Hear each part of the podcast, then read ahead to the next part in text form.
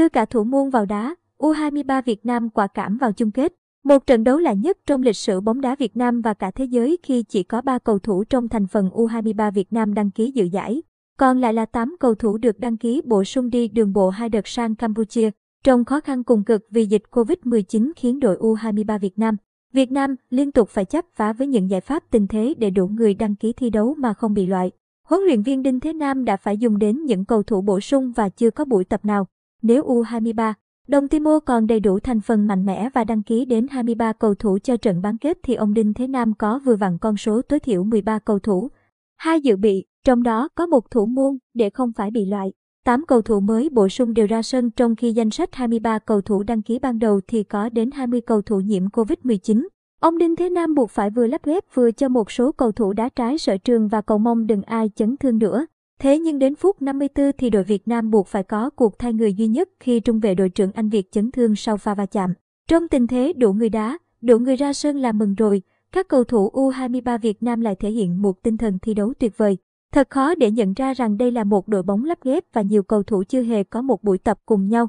Và trong cái khó lại ló nhiều cái khôn khi yếu tố tinh thần và sự quyết tâm cao của một tập thể đã giúp các cầu thủ trẻ Việt Nam thật hưng phấn vượt trội đối thủ và khắc phục được những nhược điểm của một đội hình lắp ghép. Phút 89, gắng sức quá nhiều trong một thế trận nhiều bất lợi. Phút 68, ban huấn luyện đội U23 Việt Nam căng thẳng khi tiền vệ Tiến Đạt nằm sân vì căng cơ chứ không hề có sự va chạm nào.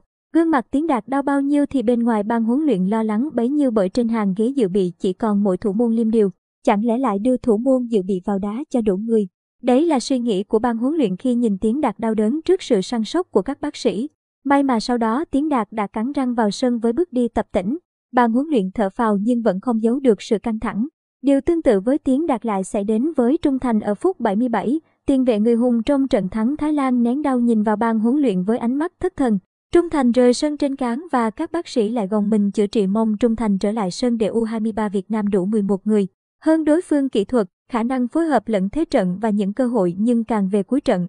Các cầu thủ U23 Việt Nam phải cắn răng thi đấu với nguồn thể lực cạn kiệt mà ghế dự bị không có người thay thế.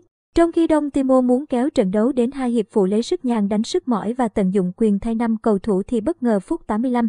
U23 Việt Nam có cơ hội thật sáng nhưng cú đánh đầu cận thành của Võ Nguyên Hoàng lại đưa bóng vọt xa.